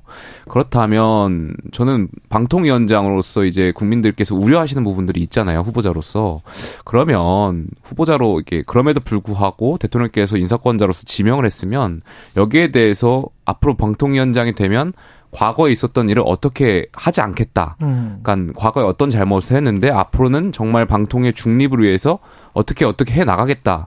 이런 비전이나 이런 것을 말씀하셔야지 좀 감정적인 문구로 뭐 공산당 기간지 이런 자극적인 발언을 하시면 사실 여당 입장에서 좀 부담스러운 것도 사실이에요. 그러니까 앞으로 이제 청문회 기간 좀 지켜봐야 될 것 같은데 좀 남은 기간 어 여당이나 국정 국 어, 윤석열 정권을 위해서라도 어, 후보자께서 좀 신중하시고 겸손한 태도로 국민의 이러한 우려를 좀 불식시키는데 메시지를 내셔야 된다라고 저는 생각합니다. 예. 그 정도가 아니고요. 언론 장악이 아니고 이 정도는 거의 언론 파괴 수준입니다. 예를 들면 이 대변실 대변인부터 홍보수석 또 홍보 특보까지 하셨잖아요. 그런데 이 당시 언론 모니터링을 대변실뿐만 아니라 홍보수석실 전체에서 했던 점, 또 정권의 비판적인 보도를 문제 보도로 낙인 찍어서 문제 보도로 실제 분류한 문서가 있습니다. 청와대. 그리고 국정원으로부터 공영방송 내부 동향과 언론인 축출 방안을 보고받았고요. 사실상 국정원이 사찰한 거죠. 그리고 국정원이 공영방송 장악을 위한, 위한 실행 계획을 짭니다. 그러면서 그 문서의 수신처로 이 대변 이 청와대 대변인으로 명시하고 있습니다. 이, 이동관. 그러니까 청와대 대변인 으로 이 문서에 수, 국정원 문서에 수신처와 이동관이 되어 있습니다. 그런데 그걸 무슨 발뺌할 거며 지금 특활비까지도 사용한 의혹이 있지 않습니까? 그런데 이 정도 사안에 대해서 지금 제가 보기에는 오히려 이 조사를 받으셔 수사를 받으셔야 될 분이 방송 정책을 총괄하는 지위에 앉겠다. 방송인도 아니시잖아요, 사실. 80년대 기자, 이 신문 기자 출신 아닙니까? 기자 출신이죠. 네. 그런데 지금 방송 정책에 대한 전문성도 없이 그리고 15년 전 지금 2008년이면 어느 어느 시절입니까? 그때 OTT 종편도 없을 때입니다. 근데 지금 이런 시절에 와서 방송 장악만 음. 가지고 이렇게 하신다는 것 자체가 저는 지금 검찰 수사를 받아도 시원찮을 판에 방송 정책을 총괄하실 분은 아니시죠. 네. 그런데 실제로는 현실적으로는 임명에 제동을 걸 수가 있나요? 민주당 같은 경우는? 뭐 인사청문회에서 저희가 어, 인청 보고서 결과 보고서가 이 불발되더라도 예. 미채택 되더라도 대통령은 어차피 국민 무시, 국회 무시 대통령 아니겠습니까? 임명하실 겁니다. 예. 문재인 전 대통령도 같이 비판하시는 겁니까? 누구요? 문재인 전 대통령도 같이 아니 이종관 방통위원장 후보자에 대해서는 너무 명백한 그러니까 사유가 있잖아요. 국회가 좀 음. 아쉬워요. 그러니까 인사청문회에 대한 그 건의가 많이 떨어진 음. 것 같아서 그러니까 여야 정권을 막론하고 음. 이런 부분은 좀 아쉽다라는 말씀 예. 드리고 그리고 김은경 아까 혁신이 김은경 혁신이의 대변인도 나오셨는데 이 발언은 어떻게 보시고 그 이후에 이제 양용원 의원이 더 증폭시킨 측면도 많은 것 같은데요. 뭐 일단 음. 이 아들과의 대화에서 예. 민주주의 대원칙에 대한 부분 또 청년들의 참여 정치 참여가 더 많아졌으면 좋겠다라는 이야기를 인용하고 소개하는 과정에서 나왔는데요. 어찌되었건 뭐 오해 소지가 있다면 어 충분히 어, 예의, 예의가 충분히 정말 정중하게 예의를 갖춰서 그 오해를 불식시키기 위한 노력은 해야 된다고 봅니다. 그렇기 때문에 그만큼 더 낮은 자세로 어, 더 가까이 다가가기 위해서 노력하셔야 된다. 사과, 아마도 사과가 필요하다. 뭐 막 그걸 사과라고 특정하지 않더라도 예. 어, 충분히 오해를 이 소지를 불식할 만한 아, 가장 정중하고 예의 있는 방식으로 하시리라고 봅니다. 음. 확실히 그 정치인이 전문직이라는 것을 김은경 위원장을 보면서 느끼고 있는데 예. 아까 조금 전에 그 김남희 대변인 나오셔가지고 예. 이제 이야기하시는 걸좀 들었는데 결과적으로 사과 안 하시겠다는 거 아니겠습니까? 예. 그러니까 저는 왜 이 문제를 가지고 국민하고 싸우겠다라고 하는 건지 잘 모르겠어요. 음. 그러니까 지금 국민하고 한번 붙어보겠다는 거잖아요. 음. 민주당 혁신이가. 음. 그러니까 지금 해명하는 과정에서도 저는 김은경 위원장한테 더 화가 날 것 같아요. 어제 어젠가 그제 보니까 저도 곧 60이다. 곧 노인의 반열에 드는데 교수라서 조금 철없이 지내서 정치 언어를 잘 몰라서 어. 이게 뭐 무슨 해명인지 잘 모르겠어요. 그리고 음. 언론에 계속 드러나는 저에 대한 이야기 어 좀 불편하다. 심리적으로 불편하다. 음. 아 그럼 혁신 위원장을 그만 두세요. 아니 심리적으로 불편하시면 그러니까 정치인인데 그리고 아까 네. 김남희 대변인 같은 경우 혁신이가 이제 정치랑은 조금 떨어져 있다라는 식으로 이제 말씀하시는데 외인 구단이라고 말씀하시면서 네. 무슨 정말 맑아지도 않은 말씀을 하셔가지고 네. 아니 민주당 혁신이가 왜 정치에서 떨어져 있는지 저는 잘 모르겠고 네. 그러니까 민주당 혁신이가 해야 될 것은 여기 전 혁신위원장도 계시지만 이재명 대표 체제로 총선을 칠 수 있느냐 없느냐에 대한 근본적인 민주당 내에서의 그런 당원들과 어떤 의원들 원내 간의 합의체를 도출해내는 것이 혁신위의 어떻게 보면 과제라고 저는 생각되거든요. 음. 근데 여기에 대한 답은 내놓지 못하고 계속 빙빙 돌면서 말도 안 되는 것들 내놓고 혁신 아니라고 해서 뭐 기명으로 할 거냐 무기명으로 할 거냐 가지고 당내 분란만 일으키고 설화 일으키고 이럴 거면 저는 혁신이 간판 내리는 게 맞다고 봅니다. 예. 그 김영 무기명에 대해서는 좀 잘 히스토리를 아시는 게 좀 필요할 것 같은데요. 이미 제가 작년 대선 전에 혁신위원장 시절에 김영 투표에 대해서 음. 이미 혁신안을 발표했었습니다. 그래서 갑자기 갑툭 튀한 게 아니고요. 다 이미 논의되었던 여러 가지 대선 전에 이미 그러니까 대선 이후의 유불리와 관계없이 했던 거다. 그래서 이 소위 항상 방탄국회라는 이 무기명의 뒤에 숨어서 표결하는 음. 것을 막기 위해서 이미 기명 투표에 대한 혁신안이 발표된 바 있고요. 네. 거기에 대해서 한 번 더 remind 한 거다라고 말씀드리고 싶고 저는 여러 가지 혁신위가 이런, 이런 뭐 이 정치적인 수사에 서툰 부분이 있지만 또 진정성을 가지고 혁신 의지를 가지고 있는 것도 매우 중요하다. 또 그런 노력을 하고 계시거든요. 그래서 또 지나치게 폄하하지 마시고 어 여러 가지 그 혁신 과정에서의 그러니까 설화를 설화에 주목하지 마시고 혁신 의지에 좀 더 주목하셨으면 좋겠습니다. 근데, 그, 그 아까 김영태 최고위원이 한 이야기 뭐 혁신이가 본질에 접근하고 있느냐 이재명 체제로 어, 총선을 치를 건지 말, 말 건지가 사실 사람들의 거의 대부분의 관심사잖아요. 민주당 지지자든 국민의힘 지지자든 음, 예, 간에. 예, 그렇죠. 그거에 본질 접근하고 있다고 보세요? 그거는 혁신이가 결정할 몫이 아니고요. 아, 혁신이가 어, 결정할 국민과 당원이 아니다. 결정할 몫이라고 봅니다. 음. 그렇기 때문에 저는 국민께서 또 당원들께서 지지하시면 예. 당연히 총선까지 요, 뭐 당연히 뭐 당연한 얘기고요. 음. 뭐 그걸 혁신이가 이제 판단할 몫은 아니고 그 다만 더 민주당이 어, 대표성이 확대 확대되고 보다 더 당내 민주주의가 확고된 확보되는 그런 정당으로 거듭나는 과정을 혁신이가 역할하리라 봅니다. 국민은 네. 여론조사를 통해서 답을 드리고 있습니다. 음. 다 여론조사를 그러면은 어, 윤석열 어, 대통령 예. 부정평가가 60% 넘고 있는데 아니, 그러니까 그거 사퇴하시나요? 체제에 대한 말씀을 드리는 겁니다. 그런 거 아니잖아요. 네. 이상민 장관이 그리고, 국민과 아니, 싸우고 계시잖아요. 지금. 그 진정성을 국민들께서 평가해 주실 거라고 봤는데 음. 그 혁신의 진정성을 어디서 느낄 수 있습니까? 저는 혁신이가 무슨 혁신을 하겠다는 건지 도저히 이해가 안 되고요. 이미 제가 힘의 전 최고위원에게 진정성을 뭐 검증받을 단위는 아닌 것 같고요. 그러니까 저희는 민주당은 거듭나기 위한 저희의 노력을 하겠습니다. 국민의힘도 거듭나시기 바랍니다. 예. 그, 그, 한 정치 평론가, 뭐, 장성철 소장이죠. 예. 10월 사태설. 이것과 관련해서는 본인은 이슈 어도독에서도 확실하다. 확실하다. 음. 그, 그 이야기를 들은 게 확실하다. 앞으로는 어떻게 될지는 모르겠지만. 그리고 그 이야기는 정말 믿을 만한 소스에게 민주당 내부 사람에게 들었기 때문에 뭐 다시 한번 그러면 장경태 의원께 여쭤볼게요. 이런 논의가 있었던 거예요? 금시초문이고요. 금시초문이다. 여러 네. 저도 어찌됐건 뭐 철험의 의원들이 모여서 김두관 의원님을 뭐 옹립한다 음. 이런 얘기가 표현이 있던데 저도 철험의 출신이고 지금 최고위원입니다. 음. 그렇기 때문에 그 정도 정보에 접근할 수 있는 이 위치에 있고요. 당연히. 어, 예. 어, 그렇기 때문에 뭐 철험에서 유일한 저도 뭐좀 최고위원이기 때문에 근데 정말 금시초문이고요. 그러니까 여러 여의도에 여러 지라시들이 있지만 좀 값싼 지라시다 약간 이런 느낌입니다. 정보의 가치가 별로 없습니다. 예. 저도 그 이야기를 이제 풍문으로 들었거든요. 예. 장성철 소장이 말씀하시기 전에? 전부터 전에 그 아. 이야기들을 이제 풍문으로 들었는데 근데 몇 가지 전제 조건이 있을 것 같아요. 그러니까 이재명 대표께서 당 대표에 출마하셨을 때는 분명 여러 가지 생각을 두셨을 거고 근데 그 출마했을 때 좀 상식적이진 않았잖아요. 대권 주자가 대선에서 지자마자 바로 재보궐 하고 당 대표 선거에 나오는 것은 우리가 알고 있는 정치 문법에 사실 상식적이지는 아, 아. 않았던 거니까. 대선 패배 이후에 홍준표 자유한국당 대표는 비상식적이라는 얘기를 그러니까 그 전반적인 거죠. 어, 왜냐하면 알겠습니다. 이재명 대표가 왜냐하면 대권을 꿈꾸시는 분일 테고 음. 앞으로 계속해서 총선과 지선이 대선 전까지 있을 텐데 예. 여기서 만약에 민주당이 패배하게 되면 여기에 대한 정식 책임을 같이 물고 가는 거기 때문에 어. 보통의 정치 문법에서는 좀 쉬시고 전국 구상도 하다가 대선에 임박했을 때 당대표 선거를 나오는 것이 우리 역대 정치를 봤을 때 대권 주자들의 어떤 행보였는데 음. 그럼에도 불구하고 바로 대권 지자마자 당대표 선거에 나왔다라는 것은 음. 여러 가지 뭐 해석이 있지만 그래서 본인의 어떤 방탄을 위한 것 아니냐에 대한 무게가 쏠렸던 것도 있었던 거거든요.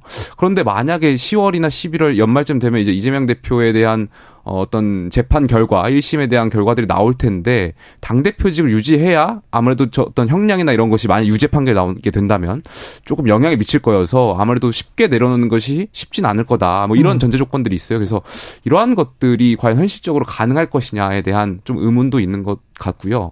저는 개인적으로 결과적으로 좀 쉽진 않지 않을까. 그럼에도 불구하고 음. 만약에 어떤 그러한 현실적인 조건들이 장벽들이 해소가 되고 만약에 내려놓는다면 여당에서는 사실 좀 좋은 것 같진 않죠. 왜냐하면 이재명 대표를 욕하고 있지만 저희가 비판도 하고 있지만 음. 어, 이재명 대표가 예, 그렇죠. 저희가 네. 반사 이익을 갖고 있는 것이 있기 때문에 음. 여당의 총선 전략적으로는 이재명 대표가 내려놓는 것은 어, 사실 좋은 영향이라고 생각하지 않습니다. 근데 여기에서 이제 정치인들과 정당들끼리만 어떤 다툼이 있고 그러는 게 아니고 어제 뭐 장성철 소장 이야기를 다시 할 수밖에 없는데 장성철 소장도 그런 이야기를 하더라고요.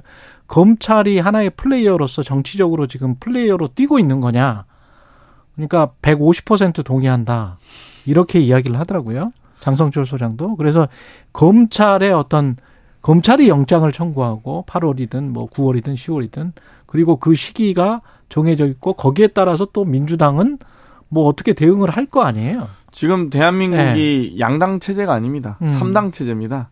국민의힘, 민주당, 검찰당. 음. 그리고 삼권 분립도 아닌 것 같습니다. 이제 입법부와 행정부와 사법부와 또 검찰부가 있는 느낌이라서 어 여러 가지 지금 사실 이 검찰이 입법권을 형해화하는 시행령이라든지 또 여러 국회 회기 중에 혹은 또 비회기 중에 체포 동의안 또는 구속영장 등을 마구 청구하면서 어 여러 가지 정치적 사안에 적극적으로 개입하고 있습니다. 그래서 그렇기 때문에 이런 상황에서는 정말 뭐뭐 뭐 교육계든 얼, 뭐 의료계든 언론계든 검찰이 뭐냐 대통령이 카르텔 한마디만 하면은 일사불란하게 뭐 이 건설 건설계든 음. 어느 전 사회 모든 분야에 지금 검사가 개입하지 않는 경우가 없잖아요. 심지어 교육 관련된 입시 비리 수사하면 교육 전문가 되고 막 의료계 비리 수사하면 의사 되는 거 아니에요? 지금 이 세상 자체가. 그러니까 음.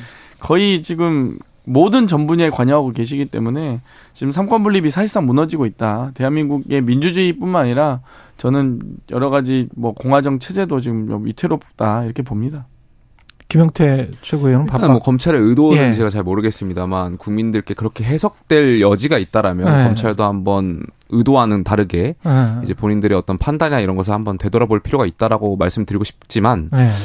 근데 또 이재명 대표를 향한 어. 그런 것들은 사실 뭐 여러 건이잖아요. 이재명 그러니까 대표가 실체가 있으니까 조사하는 거 아니야. 그러니까 그거는 국민들께서도 아마 느끼실 거예요. 해도 해도 예. 이재명 대표 너무했던 거 아니냐. 어.